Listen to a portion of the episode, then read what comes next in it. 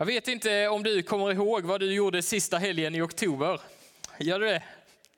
Om du var på eh, gudstjänst då i alla fall den söndagen så eh, fick du lyssna på mig. För då predikade jag om, eh, eh då predikade jag om om fem fingrar, fem värderingar. Kommer ni ihåg det? Det är någon som nickar. Ja, vad bra, starkt. Eh, då predikade jag om, eh, om fem värderingar som jag tror kommer vara viktiga eh, de närmsta, den närmsta tiden men också de närmsta åren framåt. För det är så här att när vi ser på vår gemenskap, vi som församling framåt, så kan vi se att vi står inför ett generationsskifte Eh, de närmsta tio åren. Vi ser att så ligger det till. Eh, vår, eh, vår ålderskurva i vår gemenskap ser ut så. Och när jag har funderat på detta så har jag tänkt, vad, det här måste vi göra någonting åt. Vi måste prata om det. Och det jag vill göra nu är att jag vill plocka upp den där bollen från sista helgen i oktober och ta den in i vårt nu och fortsätta prata om det här. Den här, eh, vad blir det då? Är det första helgen i maj? Ja, det är det, minsann. För första maj, det var i måndags. Eh, första helgen i maj år 2023. För jag tror att det där fortfarande är viktigt. Och vi har haft, eh, eh, och, ja, jag kommer till det. Eh, för när jag tänker på detta och tiden som ligger framför så kan jag se att jag har den här bilden av en hand då, som vi pratade om i, eh, i höstas. Ehm, för om vi ser på oss som människor, när vi, när vi bygger ett samhälle i vår vardag, eller oavsett vad vi bygger, så har vi en mängd olika verktyg till vårt förfogande. Och när man bygger saker så ser man att eh, de här verktygen, de kan man använda för att göra de mest fantastiska saker. Ehm, du kan bygga ett hus med en hammare till exempel, typ. Du behöver fler verktyg, men man använder en hammare för att bygga hus i alla fall. Och, ehm, och, och du kan använda verktyg för att göra fantastiska saker, men samtidigt så kan dessa verktyg i fel händer användas för att göra ohyggliga saker. Och i fel händer så kan dessa verktyg också eh, orsaka lidande för människor. Eh, och de kan användas som vapen. Eh, allt beror på handen som håller verktyget, eller hur? Och när jag har tänkt på, eh, på eh, den här tiden som ligger framför så kan jag se att i vår gemenskap så har vi massor av fantastiska verksamheter. Verktyg som vi använder för att sprida de goda nyheterna om Jesus. Och när vi använder dessa verktyg, vad är det då som är viktigt för oss när vi bedriver vår verksamhet, när vi lever liksom i den här vår gemenskap i vår församling. Och vad är det som är viktigt för oss när vi ser framåt de närmsta åren som ligger framför? Och då har jag i detta i höstas snappat upp några saker i samtal med många av er och eh, också utifrån vår gemenskap när jag tänkt på den så har jag tänkt på fem saker då. Ehm, och de här fem sakerna är inte helt uttömmande. De, eh, de, kan inte själva bära allt, men jag tror att de är viktiga för oss i den tid som vi lever i idag och som vi har framför oss. Och, eh, ni kan förmodligen kan tänka på andra saker än vad jag tänker på. Men, eh, och de här sakerna är inte nödvändigtvis helt rätt, men jag tror att de kan vara viktiga för oss. Och för enkelhetens skull, för att komma ihåg dem, vi har fem fingrar och därför fem saker. Och det första som vi pratade om då, i, i där i oktober, det var tummen. Och kan ni gissa vem tummen är? Jesus är tummen, såklart. Han är trons upphovsman och fullkomnare. Han är början och änden. Han är det viktigaste vi sysslar med som gemenskap, det är Jesus. Och ni vet att tummen har ju den förmågan, den är inte som alla andra fingrar utan den sitter lite för sig själv, vilket innebär att tummen är ju ganska unik. Och också så kan tummen kan röra sig över alla handens alla andra fingrar. Han, Jesus finns liksom överallt i alla andra de här fem sakerna. Och det vi pratade om i höstas var att, att, att min bön, min längtan och min önskan skulle vara att när människor möter vår gemenskap, när de eh, kommer till en gudstjänst så skulle, skulle liksom första tanken vara att wow, här börjar de goda nyheterna om Jesus Kristus. Att vi proklamerar det här namnet, det enda namnet som kan frälsa, rädda och förändra vår värld och vårt samhälle, Jesus. Och sen så har vi pratat om pekfingret. Det gjorde vi i sista helgen i november. Gjorde vi. Så, eh, eh, för, och pekfingret, någon som kommer ihåg vad pekfingret var? Guds ord. Bibeln. För Guds ord, det pekar ut vägen för oss. Och vi lever i en tid som är osäker, föränderlig, som är nyckfull. Men mitt i den här tiden så har vi till vårt förfogande någonting som fungerar som ett fast ankare för själen. Så beskrivs tron i den här boken. Bibeln fungerar som vårt ankare, fullt av löften som Kent talade om, så visar det vägen för oss. Bibeln berättar Guds historia, pratade vi om i höstas, och den sätter dig och mig mitt i historien. Du är en del av Bibelns berättelse av Guds historia. Den ger vårt liv ett sammanhang, den ger oss mening och den ger riktning. Och sen så har vi långfingret som vi ska prata om idag, relationer. Och jag kommer till det. Och sen hade vi ringfingret som vi pratade om är frälsning och tillbedjan. På mitt finger sitter det en ring. Det betyder, visar att jag är gift med Ida. Eh, jag är överlåten henne. Eh, och överallt där Jesus gick fram, de här två hör tummen och ringfingret, de hör ihop. För överallt där Jesus gick fram så predikade och proklamerade han frälsning för människor, omvändelse och efterföljelse. Han sa kom följ mig. Han botade sjuka, han predikade ett glädjebudskap åt de fattiga, han umgicks med de utstötta, hörde vi Kent läsa. Alltså överallt där han gick fram så fick människor uppleva frälsning räddning, upprättelse, helande. Och responsen på den frälsningen, det var alltid tillbedjan. Min Herre och min Gud, läser vi att människornas respons var, på, var till Jesus. Och vår och det här, har den här bilden av ett giftermål med ringfingret. Jag gick ner på knä och frågade Ida om hon ville gifta, mig med mig, gifta sig med mig. Men Jesus, han gick upp på ett kors och frågade, vill du gifta dig med mig? Han har räddat dig och mig och vår respons på den självutgivande kärleken det är tillbedjan. Vi formar våra liv runt honom och tillber honom. Och så har vi lillfingret, det minsta fingret, men absolut inte det minst viktiga. I vår, om vi ser framåt så kommer vi se att vi står inför ett generationsskifte. Och vad betyder det? Jo, det betyder att det är några som kommer efter dig och mig som måste ta över. Någon måste göra det kanske som du gör idag. Alltså vi står inför ett generationsskifte och det är tvådelat. För dels så kan vi se att barnen måste vara viktiga i vår gemenskap. Barnen och de unga, de är vår framtid. Utan dem så dör vi ut. Eh, om, inte, om, om liksom inte barnen kommer till så försvinner vi, både som församling och också som mänsklighet. Eh, barnen är oerhört viktiga och ni vet att ibland så, ja men det, det är oundvikligt, de springer här, eller hur?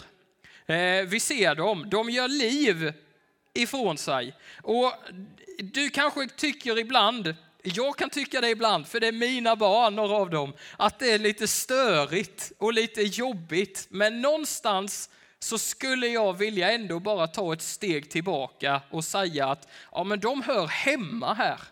De, det får vara ljudligt, det är okej. Okay, För att om inte mina barn trivs, då har jag misslyckats som förälder och som pastor. Barnen är superviktiga i vår gemenskap. Och, men också tänker jag på nästa generation ledare, nästa generation lärjungar. För någonstans så måste vi träna nya människor och utrusta nya människor att kliva in i lärjungaskap och i ledarskap. För ni vet att några av, av oss gör mycket och när inte vi kan, då måste vi ha slussat in någon att ta över och ta ansvar. Så nästa generation, lillfingret. Och de här fem grejerna då, tror jag kommer bli viktiga för oss som församling i den tid som ligger framför oss. I det generationsskifte som vi står inför tror jag dessa är viktiga. Så jag vill ta upp den här bollen igen från i höstas och ta den in idag och fortsätta det här samtalet som vi har haft. Och jag hoppas att du ska få någonting med dig hem idag och framåt. För jag tror att dessa saker inte bara är viktiga för oss som gemenskap utan också faktiskt för dig och mig som individ i den tid som vi lever i och som vi rör oss i. Eh, och att du kan få någonting med dig. Och är det så att du missade eller inte kommer ihåg, vilket är fullt förståeligt, så finns detta att lyssna till i efterhand på Spotify eller Youtube eller vad nu du lyssnar på poddar. Gör det om du vill. Och idag då ska vi prata om långfingret. Vi ska prata om relationer. Så varför är då relationer viktiga? Jag kan inte stå och göra så här, det funkar liksom inte. Jag får, jag, vi, vi, ni förstår vad jag menar. Varför är relationer viktiga? Jo, det enkla svaret är att relationer är viktiga för oss därför att de var viktiga för Jesus. Och ni vet att vi är, allt handlar om honom. Han hör ihop med det här fingret. Han rör sig över alla fingrar. Vi vill göra det Jesus gjorde. Det som är viktigt för honom är viktigt för oss. Och Jesus prioritet när man läser evangelierna och berättelser om honom, det var alltid människor.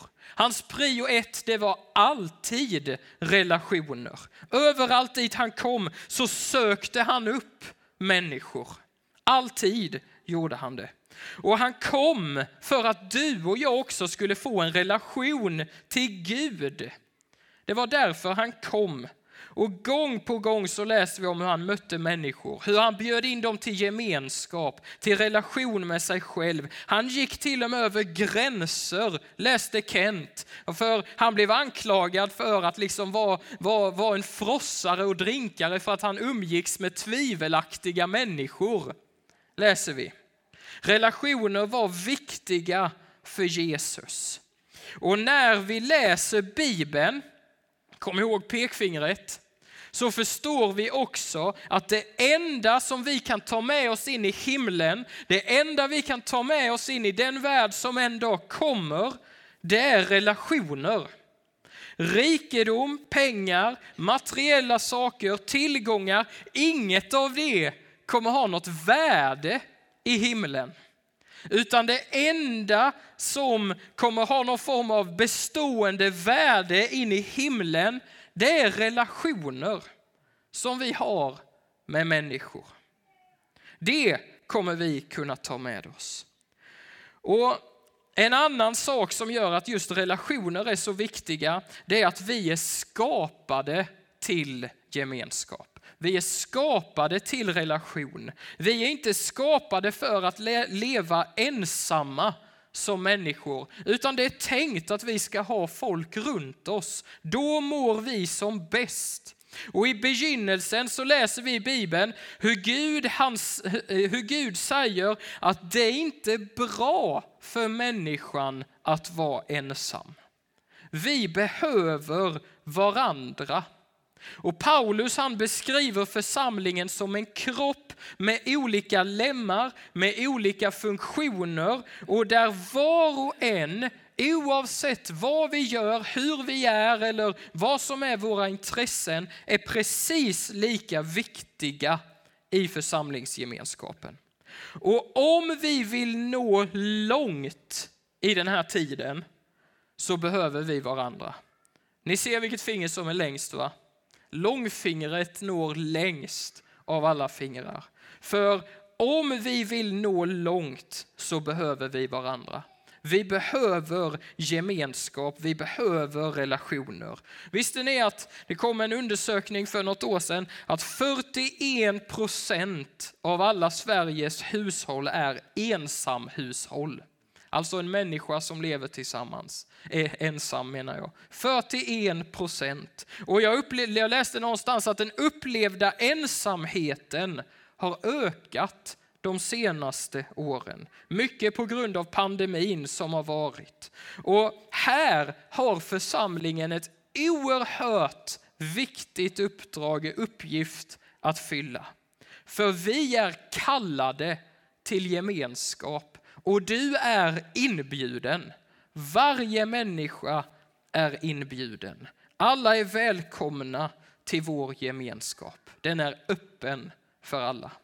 Och ett bibelord som jag då vill stanna upp inför idag och den här stunden som vi ska ta en, en titt på.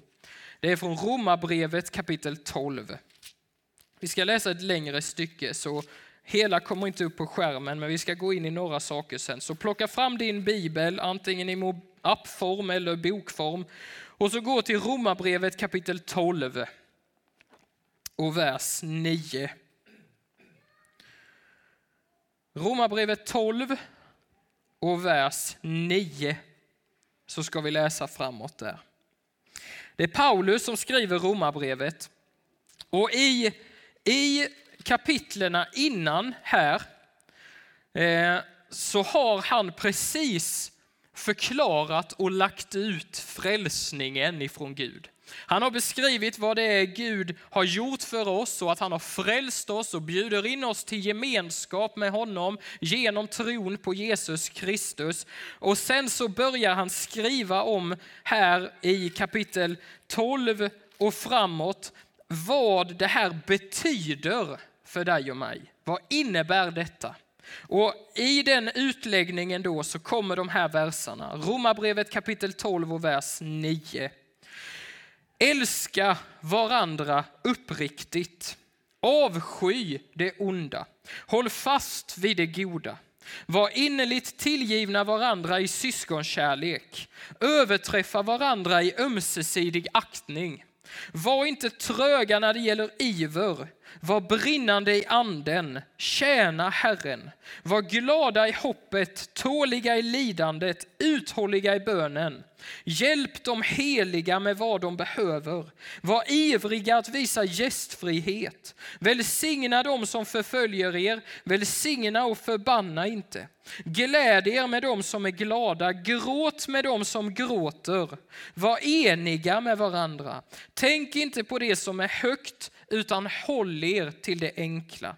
Var inte självkloka. Löna inte ont med ont Tänk på det som är gott i alla människors ögon. Håll fred med alla människor så långt det är möjligt och beror på er. Hämnas inte, mina älskande, mina älskade, utan ge rum för Guds vrede. Det står ju skrivet, min är hämnden, jag ska utkräva den, säger Herren. Men om din fiende är hungrig, ge honom att äta. Om han är törstig, ge honom att dricka. Gör du det samlar du glödande kol på hans huvud. Låt dig inte besegras av det onda, utan besegra det onda med det goda. Amen. Där ser ni. Det är ingen söndagsskola idag heller, så man kan inte luta sig mot det. Hörni, de här versarna, jag vet inte om ni, men när man, om man hade stannat i dessa om, vi hade, om varje människa på planeten hade kunnat leva utifrån det som de här versarna beskriver så hade otroligt många problem i världen lösts. Eh, väldigt, väldigt många. Och Paulus, det han gör är att han har beskrivit tidigare allt det som Gud har gjort för oss. All, han har förklarat frälsningen, han har lagt ut det vad det betyder både för, för hela skapelsen, för varje människa, för Israel och judarna. Och efter att han har beskrivit det så brister han ut i en lovsång i kapitel 11. Och sen så kommer detta, därför säger han i kapitel 12 och 1, uppmanar jag er bröder och systrar vid Guds barmhärtighet.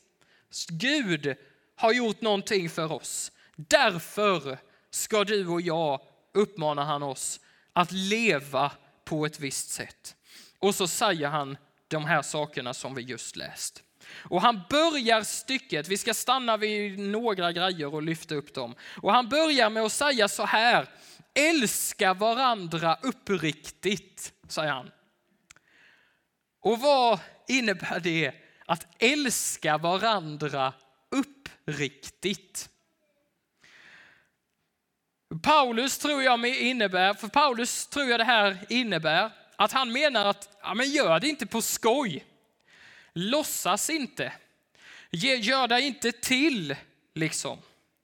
För att älska någon uppriktigt måste ju vara att genuint och ärligt söka den andras bästa. En annan människas bästa. Och när Paulus talar om att älska så talar han inte i första hand om känslor som vi ska uppbåda, utan han talar om att visa en kärlek i aktiv handling. För Paulus handlar, att, att älska det handlar om att visa kärlek i aktiv handling. Och av allt det som eh, sen kommer efter den här meningen så förstår vi att det är så. Det handlar om att söka andra människors bästa. Att hjälpa någon, att finnas där för någon, lyssna för någon, gråta med dem som gråter, säger han. Gläd dig med dem som, som, som är glada. Älska varandra uppriktigt, säger han. Att inte göra sig till. Och här kan jag behöva hjälp ibland. För att älska någon uppriktigt och att inte göra sig till, ja men det största beviset för den kärleken som Paulus beskriver, det är ju Jesus som ett exempel. Jesus han gick hela vägen för din och min skull. Och han uppmanar oss att göra det för andra människor också, att tjäna varandra, underordna er varandra i ömsesidig aktning, skriver Paulus. Att söka den andras bästa. Och gång på gång också när vi läser dessa verserna så ser vi att det är en idé som återkommer hela tiden. Han skriver så här, det här är ett hopplock av flera ställen i, i, i, den här, i det här stycket. Och Paulus han skriver, välsigna dem som förföljer er, välsigna och förbanna inte. Löna inte ont med ont, hämnas inte mina älskade, säger han. Låt dig inte besegras av det onda, utan besegra det onda med det goda. Paulus han menar att vi ska inte förvånas över att människor gör ont eller vill oss ont. Det kommer att hända, men vi uppmanas att möta det onda med det goda. Att besegra det onda med goda gärningar. Och anledningen till att vi kan göra det, säger Paulus, det är ju på grund av det som han precis har förklarat i kapitlerna tidigare. På grund av det Jesus har gjort för oss. Guds frälsning. Och han säger så här, att vi behöver inte möta ont med ont eller hämnas för att Gud han kommer en dag själv att kliva in och döma det onda. Och Paulus han skriver, hämnas inte mina älskade, utan ge rum för Guds vrede. Det står ju skrivet, min är hämnden, jag ska utkräva den, säger Herren. Men, säger Paulus, och, och så citerar han gamla testamentet, om din fiende är hungrig, ge honom att äta. Om han är törstig, ge honom att dricka. Gör du det så samlar du glödande kol på hans huvud. Låt er inte besegras av det onda, utan besegra det onda med det goda. Vi kan tryggt och säkert söka alla människors väl. Därför att dömandet och hämnden, den ligger inte hos oss, utan den ligger hos Gud. Och vi uppmanas att söka relation med alla människor, även de som är onda, som lever ett tvivelaktigt liv, för våra liv är fast förankrade hos Gud. Hans är hämnden, han kommer döma varje ond gärning och därför kan vi tala gott om varje människa. Därför kan vi tryggt söka varje människas väl. För då besegrar vi det onda med det goda. Och det finns en underliggande idé här som jag tror är otroligt viktig i vår tid. För vi kan bryta våldsspiraler och hämndcykler genom att älska dem som förföljer oss. Genom att välsigna och inte förbanna så bryter vi våldets makt över människor. Och det är genom att förankra ditt och mitt liv i Gud som vi får kraft att göra detta. Så genom att förankra ditt och mitt liv i Gud så får vi mod att söka relation med människor. När jag vet att mitt liv, min bekräftelse finns förankrad hos Gud så kan jag alltid våga bjuda in andra människor i mitt liv och söka en uppriktig relation. För det hänger inte på vad människor tycker om mig eller dig. Det hänger på vad Gud har gjort för dig och att han älskar dig. Du blir bekräftad av Gud, för han söker relation med dig. Och det största och det bästa, det är att Gud han söker relation med dig. Om du vill nå långt i livet så behöver du andra människor. Och du behöver framförallt Gud i ditt liv. För relationen med Gud, den når ända in i evigheten. Den når långt. Vägen till Gud, den går genom Jesus. Och han vill ha en relation med dig.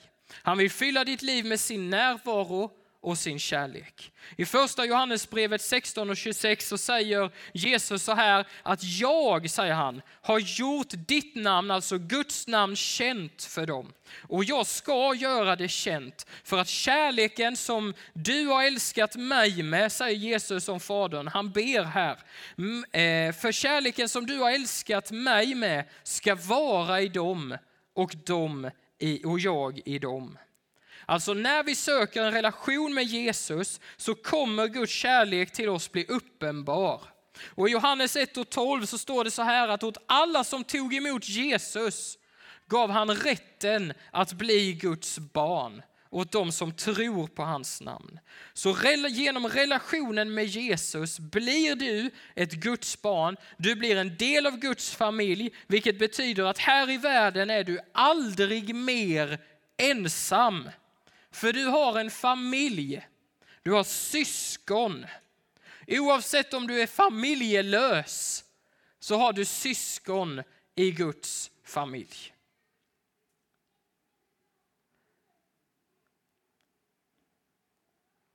Och Paulus han skriver i Efesierbrevet 2 och vers 18 så här. Att genom Jesus har vi både i en och samma ande tillträde till Fadern. Därför är ni inte längre gäster och främlingar utan medborgare med de heliga och medlemmar i Guds familj.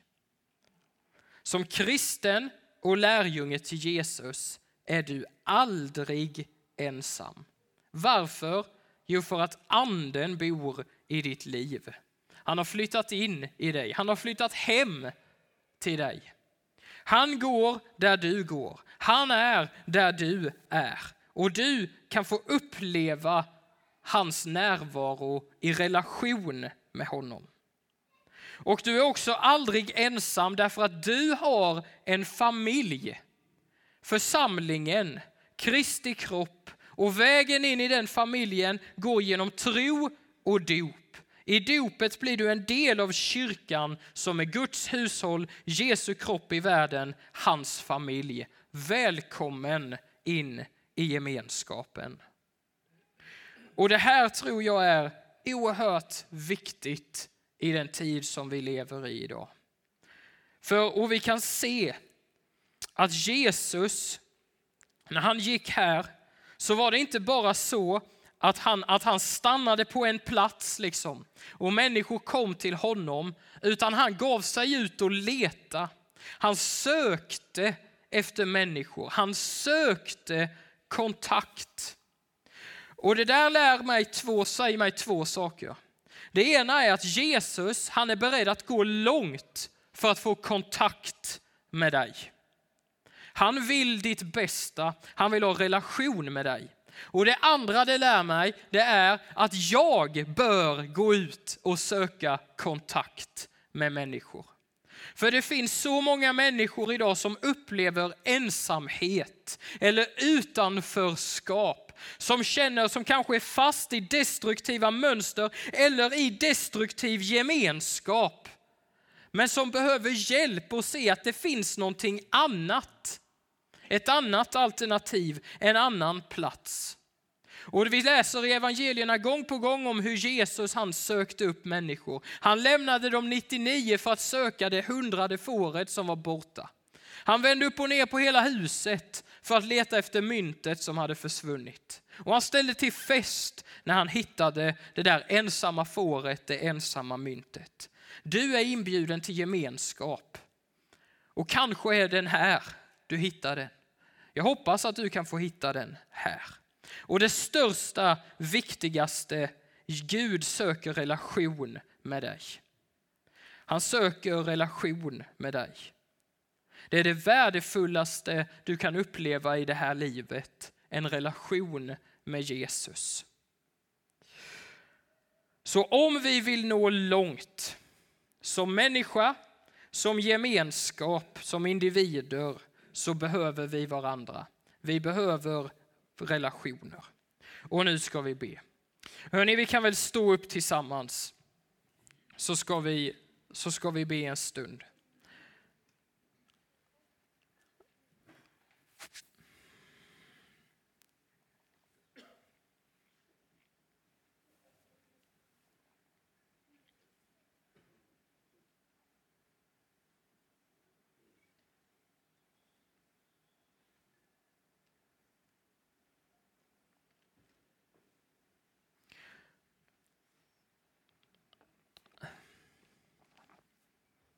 Och jag vill särskilt,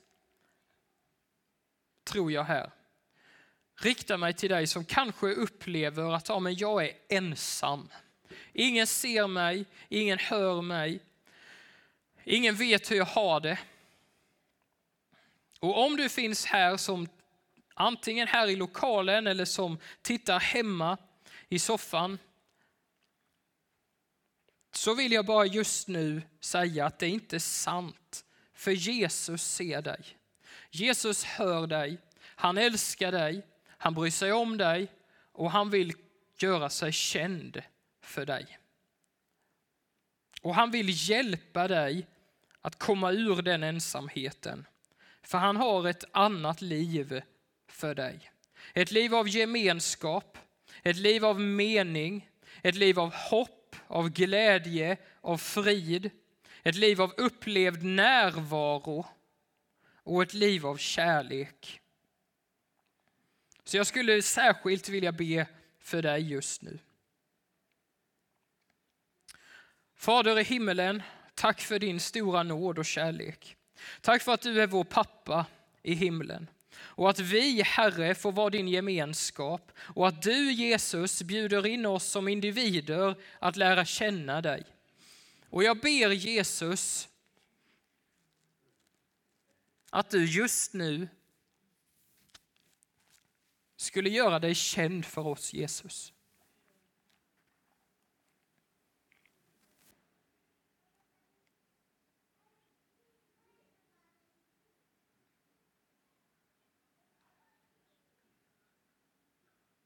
Herre, du vet, Jesus, att vi är så beroende och i behov av din upplevda närvaro i våra liv, Jesus. I den tid som vi nu lever i, i de liv som vi lever i vår vardag. Så Jesus, jag ber att du skulle komma och göra dig känd för oss. Och att du skulle göra det nu, Herre. Och Jesus, jag ber särskilt och speciellt för den person som, som upplever sig ensam, Herre. Som upplever att ingen ser, ingen hör eller ingen lyssnar. Jag ber Jesus att du skulle komma just nu till den personen och att du skulle göra dig känd, Herre. Gör det Jesus. Och jag tackar dig för att du är här i vår gemenskap. Att du välsignar oss, Herre, med din närvaro. Och Gud, vi vill inget annat, Herre Jesus, än att proklamera ditt namn och din frälsning över våra liv, över vår gemenskap och över vårt samhälle, Herre. För vi bekänner, vi tror och vi vet att det enda som kan rädda, frälsa, upprätta, hela, Herre, göra helt det som är trasigt, det är du Jesus. Det är det vi bekänner, det är det vi tror på. Och därför ber vi, Herre Jesus kom, förbarma dig över oss. Förbarma dig, Herre, över vår gemenskap, över vårt samhälle, över de situationer som vi står i i livet, över vår vardag, Jesus. Gör det, Herre. Jag ber om det. Och tack för att du har satt oss här i Osby av en anledning, Gud, i vårt samhälle och i vår kommun, Herre, till att söka gemenskap med människor, försoning, Herre, till att bygga relation, Gud. Och jag ber att du skulle leda oss i de vardag som vi befinner oss i, att du skulle leda oss, Herre, dit, Jesus, till den platsen där vi kan få bygga relation med människor, Herre. Det ber jag om. Herre, jag ber att vi, likt dig Gud, skulle, ja, men skulle söka relation, gå dit där ingen annan går, Herre. Jag ber att vi aldrig skulle tveka Jesus, att ta kontakt med en annan människa om vi upplever att vi ska göra det. Jag ber om det, Herre. Låt det ske, Gud. Och tack för att du söker gemenskap med oss, att du söker relation med oss, Herre. Kom med ditt rike, ske din vilja Gud, i Jesu namn. Amen. Amen.